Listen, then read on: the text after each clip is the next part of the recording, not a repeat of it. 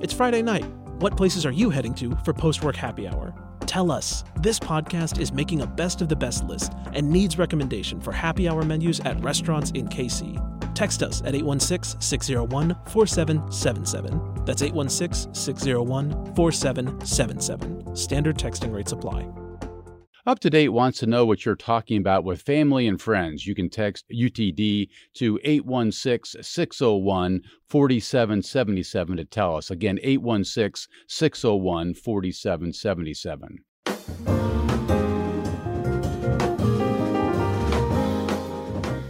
This is Up to Date on KCUR 89.3. I'm Steve Kraske. Kansas City lost one of its great trailblazers this week. Clara Reyes, founder of the bilingual newspaper Dos Mundos, died last Saturday at age 86. Reyes was a fearless journalist and an advocate for Latino voices across the metro. She was also a wife and mother. Her two children, Diana Reyes Raymer and Edward Reyes, are here now to talk a little bit about who Clara was and what kind of legacy she leaves behind. Welcome to both of you. So sorry for your loss. Thank you, Steve. Thank Thanks, you for Steve, having you us out. Well, who was your mother, Diana? Tell us a little bit about her. My mom was a great role model. She uh, was someone that we looked up to as far as a, a woman of power, woman of determination, uh, loyalty. Uh, she had a lot of great values and shared with us a lot of values, but she was a leader. She was a community, uh, well, she really believed in the Latino community, but more importantly, she she believed in the Latina community. Huh. Ed, tell us about the determination aspect of what your sister just said. Well, if you know anything about her background, her history, the journey that she was on, you know, starting in, in Guadalajara from a family of, of 10, she, um, you know, became a dentist. Uh, she graduated with a dental degree in, in, in Mexico and then met my dad and moved here, got married. A dental degree. Yeah. She became a journalist. Yeah, yeah. So She's working both sides of the brain there. it's Ed. quite the Yeah. odyssey, you know. Yeah. It's she she and despite you know, you know, she she was taking on. She took the challenge on. She came here. Like she couldn't practice here, so then she looked for what she could, how she could contribute, and through meeting other Latinos and Latinas in the community, she figured she found out that there was a gap in communication and information, and felt like she needed to fill that gap. Hmm. So then, what started as a newsletter then grew into a newspaper. Is that how it started as Yeah, a newsletter? yeah, it Uh, kinda was it mailed out kind of thing? No, it was more like handed out. There were like uh, social groups. Mini Mundo was name of one that they would, Yeah. and then she would go to different community organizations, and then very quickly it turned into more than just newsletter. Within a couple of issues, it was like, okay, now this needs to be bigger and and more a broader spectrum of news and information. You know, Diana, why was it so important to have a newspaper like Dos Mundos? It was a bridge, um, basically allowing folks to know that uh, my mom had always mentioned when we would pub- publish something, and we were to only to publish it in Spanish. Um, we weren't hitting both communities. We weren't hitting what she called the two worlds. So we weren't hitting the Anglo world, and we weren't hitting the Spanish community or the Hispanic community. So her belief was to make sure that when we do any kind of interviews or articles that it would to be published in English and Spanish to bridge the gap between the 2 Mhm. So that way they knew what was going on. So our political officials, our law enforcements, who at the time did not speak Spanish, knew what was going on. So that was um, one of those things I know that many times because of space, uh, we thought, well, let's go ahead and just let go of the English version.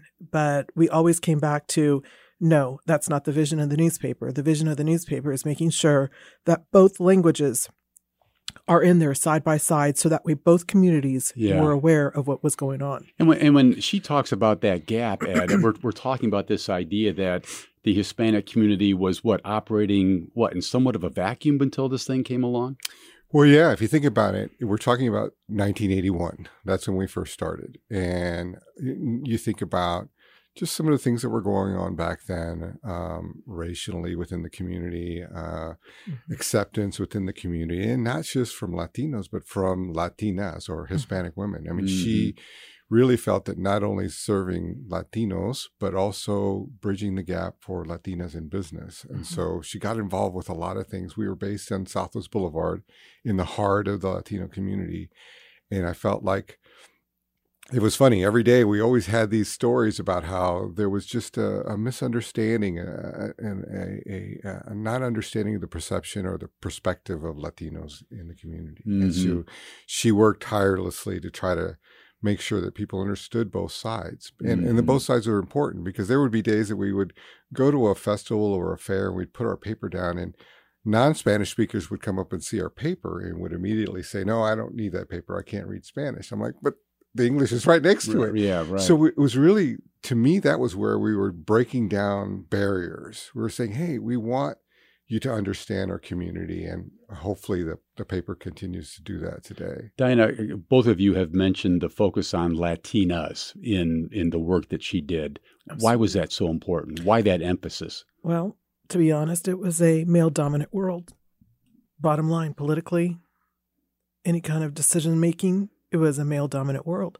And this was sort of a statement she was making in Absolutely. some ways, I gather. And then yeah. her being a female and being a minority, she had to get up and stand for the rights and speak up. And that's a very hard thing to do and get out there and let folks know. And Ed and I both worked alongside. We were, um, she was the spotlight, but we were the behind the scenes people just helping her out, making sure she was um, always in the right place. Did and, you have any choice? No, I didn't. My brother did.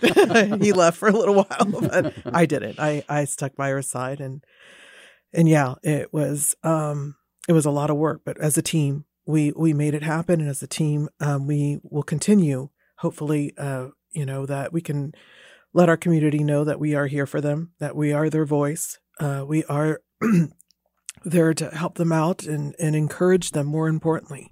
Did she take some flack for being who she was? Absolutely. In what way? Every Tell day me about and that. every day. Every day, really? yeah. How so? Um, one because she wanted she wanted the truth to be heard. She wanted folks to know uh, what was really behind the scenes, and so there was sometimes she had some threats against her, saying that you better be quiet, and um, she would she would toss around that idea. She got scared, but her inner intuition would come up. And she, after speaking with a couple of other uh, leaders in the community, very prominent uh, Latina women in the community, they encouraged her. They encouraged her, and that she was able to go and move to forward. Keep going, yeah. yeah and you mm-hmm. had um, large corporations even saying, as she was looking for advertising between her and my dad, they would call up and say, "Hey, would you like to advertise?" And you're talking about big chain you know, grocery stores saying, we don't have your kind of food. I'm sorry, we're not going to advertise.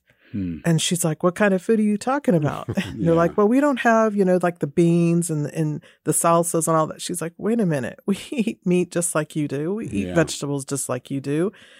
And we're talking about this in the 80s. You know, it wasn't like this is something far, far behind. I mean, 80s. And still at this day, it's sad to say that discrimination's still there.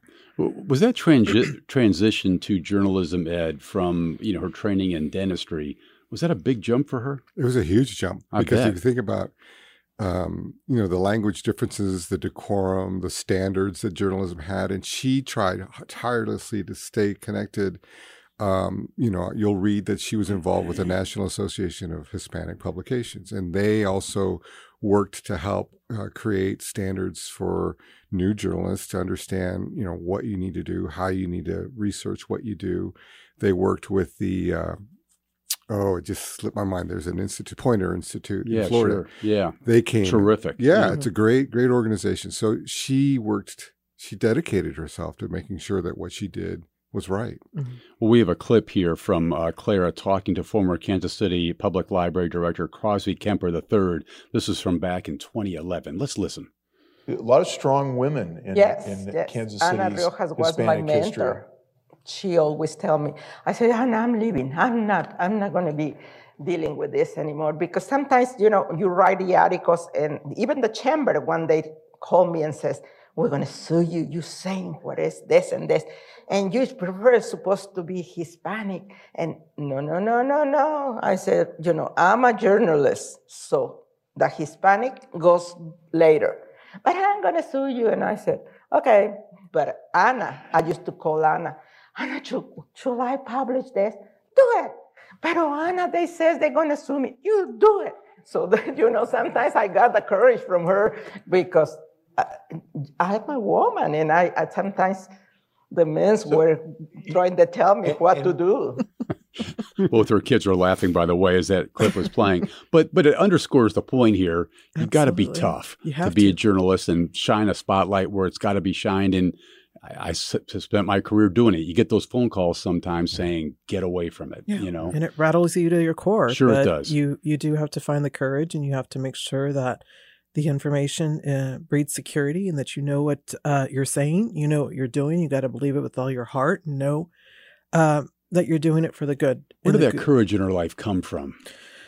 Oh gosh, that's a good one. Um, that's a great question. Maybe think, she just came with it. I don't know. Well,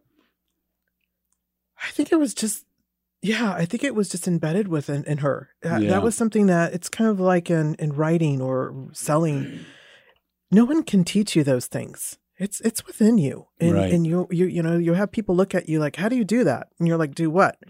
it that was just her, and mm. um, she taught us, and she taught us well. I had the most incredible mentor, and I think that's what makes this so difficult because it's not just losing a mother. Yeah, it's not just losing your best friend. It's not losing your business partner. It's losing your mentor. Mm. It's losing. There's a lot of um, eggs in this one basket. Wow. wow. So that's for me probably the biggest challenge.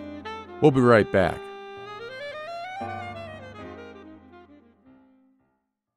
Can we heal the environment? In Kansas, we're working on it. Up From Dust is a podcast about how humans reshaped the world to fit urban landscapes and agricultural needs. We'll meet the people who are rolling up their sleeves to find more sustainable ways forward. Listen to Up From Dust from KCUR, part of the NPR network. You know, Ed, she was born in Jalisco, Mexico. Mm-hmm. How did she grow up? Well, um, it's it's it's an amazing story. I sometimes I wish I could you know script a a, a movie script because you you listen to the stories. You know, I I was able to visit you know early on the houses that they stayed at. Again, it's a it's a big family, a family of of ten, you know, with um, grandpa and grandma, and so I think part of what we were talking about with the courage is just knowing that it's a struggle within the family. So, and then I see the pictures where they lived. I mean, it was if you think about it, it's in the 30s and the 40s. So, in Mexico being Mexico, was you know that much behind what was going on here in the U.S. So right. the you technology, access to food, access to water, those kinds of things was very different back in those times. So, and the uh, fam- family was scrambling. It sounds like yeah, for sure. Yeah, yeah, but but but it was it was it was family. I mean, it was you know they did band together to to make it through those times and and it's clear when you see pictures historical pictures that we look at you know with our family members in in Mexico it's it's an amazing journey to witness. Well, Diana, I'm struck by the fact that she talks so much um, about her and her sisters having to clean up after their brothers a lot because of the gender dynamics of the time. Can't help but wonder how did that wash with her? I can tell you now. Yeah, I bet not you can. very well. Not very well. Yeah, but it rubbed it rubbed her the wrong way. Yeah. And that yeah. clearly continued throughout her career, her Absolutely. view of life and how she approached her Absolutely. work. Absolutely, even within my brother and I, I know that my brother would do things and I would be so discouraged. And she would always tell me, anything he can do, you can do better. Yeah. That's just always her. She always taught me that. So she was a quintessential trailblazer, Ed. she was. She definitely was. And and um, I think now that people are starting to you know express their feelings and their uh, admiration for what she did through the Facebook posts and the calls and the visits that we get. I think it's it's, it's a good example of what she did wasn't always up front. It was always behind the scenes, and now it's starting to come forward. And, and speaking of that, didn't she work pretty closely with former Mayor uh, Dick Berkley on yes. any number of projects? Tell us about that. Oh my gosh, yeah. So again, being based on Southwest Boulevard at the time, you know, in the in early late '80s, early '90s, the boulevard was kind of neglected, and so she got together with the merchants that were on in the area and said, "Hey, I think we need to do something to kind of beautify the area. There's, you know, they're beautifying the plaza, they're beautifying Westport. Why can't they what do that? Us? Yeah. yeah. So she got together with Berkley and uh, other uh, representatives in the area um, and said, "Let's let's let's create a plan." And they did. They worked together to create a plan. They improved parking. They put pavers. Unfortunately, now you know as, as those kind of projects need kind of financing to sustain it maintain it, they're falling a little behind on that. But but she did see that you know working together, uh, they could do a lot of things. Yeah, the paper wasn't Clara uh, all by herself, right? Not even by Oh, a long shot. no. What, what are some some of the other things your mother managed to accomplish, Diana? Well, um, she was able to be, well, she was a great leader. She was a Mhm. great speaker. She was a great motivator. And I think that's what stuck with me the most. Yeah. Uh, being that motivator, she was a great entrepreneur. Um, there was times even uh, when we grew from the paper to the radio stations, I was a bit uh, scared because my world was paper. Since I was a kid, that's all I've known. Glue, breathe. from when why I was why did she add? Why did she she see value in the radio stations? because she felt that we were able to reach out to both uh, the listenership and the and the readership. Mm-hmm. And I've There, always there were two separate audiences. two separate audiences. As Yeah. we know, we're not all audio and we're not all visual. you're expanding your And when you have the two and working together, so when she was ready to go to to to radio, I was like, hold off, hold on, wait, that's a bit much. hmm but she believed it. She had the vision, and like you said, it, it wasn't just one person. Um, we could not move forward without the team that we had, and I think, if anything, that really represented my mom. Yeah. I've always told her, "You have a team behind you, always. Um, whether it's our family, it's your your coworkers, your workers, your employees." They all understood the mission and vision of our company and our corporation and our media company that we were Mhm. doing. I, I get the sense that, that early on, like any startup, maybe the financial bottom line was a little shaky, but that got somewhat better over the years. Am I? Yeah, yeah. Like Diane was saying, you, we had a really hard time at the beginning getting people to, you know, to advertise because obviously that's how you generate revenue. And they were like, "Wow, we're not sure if we have what you need." J.C. Penney's would tell us, "We don't know if we have the clothes you guys wear." And I'm like, "Come on, give us a break." Mhm. Um, but luckily, with the support of local business, um, we were able to, you know, fund a lot of what we were doing. And then I think at the time there was a, a big awareness movement nationally that you know Latinos do make a difference. The, the the purchasing power of Hispanics is something to sit up and listen to, and that helped us, you know, make that jump into something more sustainable. I can't help but wonder where does Dos Mundos go from here? Well, we were just talking about that outside. as, a, as a matter of fact. As a matter of fact, yeah. Mhm. Our mission and vision would be to continue the paper. And I know that many folks don't believe in print right now; they think it's outdated. Um, but there is a lot to be said, and as we all know, and it doesn't matter what race you are, everybody's got a story. Mhm. Everyone's got a story. You bet. And I think that's what the magic in Dos Mundos is, is being able to tell that story to folks, to let people know that you're not in this alone. And, and by sharing that story, um, I don't foresee the paper going away. Uh, I hope and, and truly wish that um, in our efforts uh, that we do continue the newspaper. We, of course, need the support of advertisers because if you don't have advertisers, you don't have anything. You can't do it. You just Yeah. can't do it. So, Yeah. but bottom line, that's that is our mission and vision is to continue that to to encourage our our community to let them know that they have a voice, um, to to give them that security to to be able to tell their stories because that to me is the most important thing. I should point out that a visitation for Clara Reyes will be held starting at 10 a.m. Tuesday at Holy Spirit Catholic Church. That's at 11300 West 103rd Street out in Overland Park.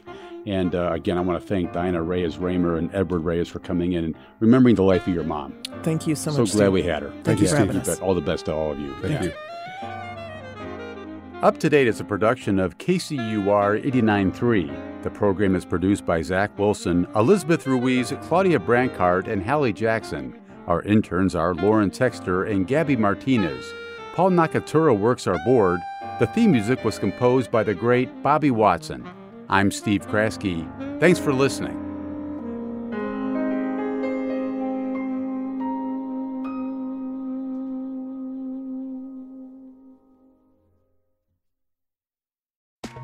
You listen to this podcast every day because it's your KC local reliable news source. You take us seriously. But you know, we like to get down and we want you to party with us. Join us at our annual benefit Radioactive on June 14th. NPR's All Things Considered host Ari Shapiro is the featured guest at this party, and it's gonna be bumping. You gotta be there. Sponsorship packages and ticket information are available at kcur.org slash radioactive.